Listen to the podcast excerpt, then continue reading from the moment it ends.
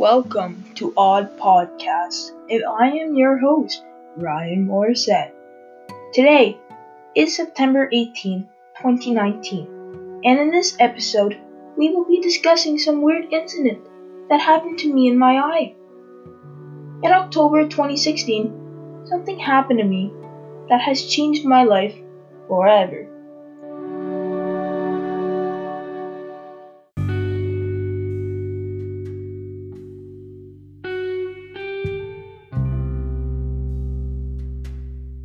Was around 10 at the time, and my friend and I were playing mini sticks. For those that don't know what mini sticks is, it's pretty much hockey but with tinier nets, a tinier ball or a tinier puck, and tinier sticks.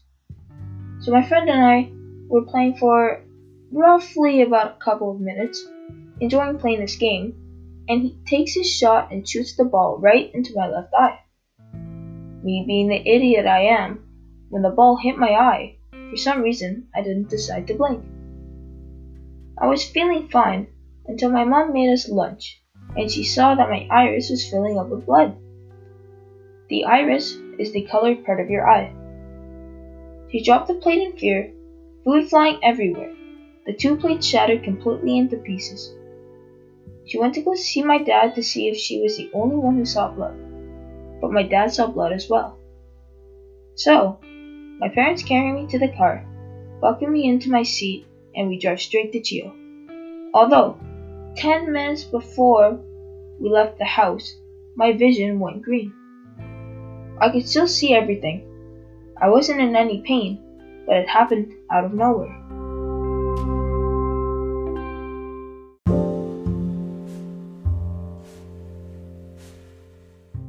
We arrive at CHEO. My dad grabs me out of the car and carries me like a sack of potatoes into the emergency room. My dad and I were going into the waiting room as my mom was doing the paperwork.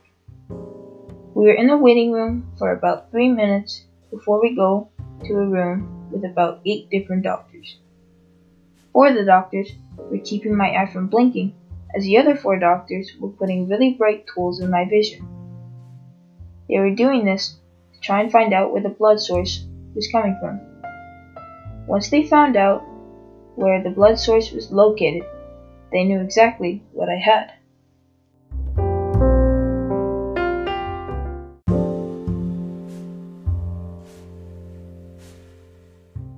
Told me I had something called a hyphema.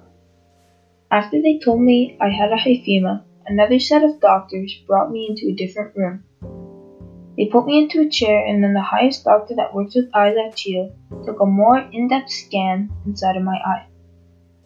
Apparently, two blood vessels in my eye popped severely.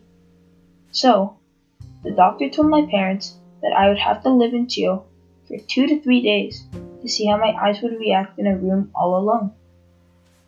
Turns out, my eye healed a little bit, but just enough that they can send me home.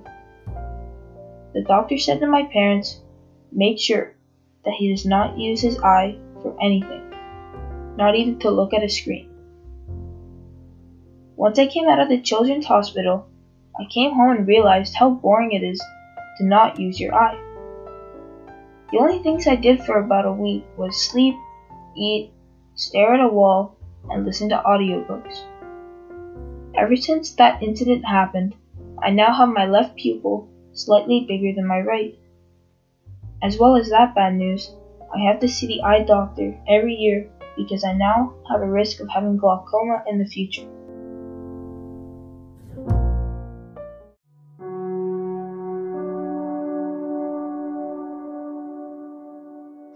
Thanks for listening to Odd Podcast. Again, I am your host, Ryan Morissette, and until next time, goodbye.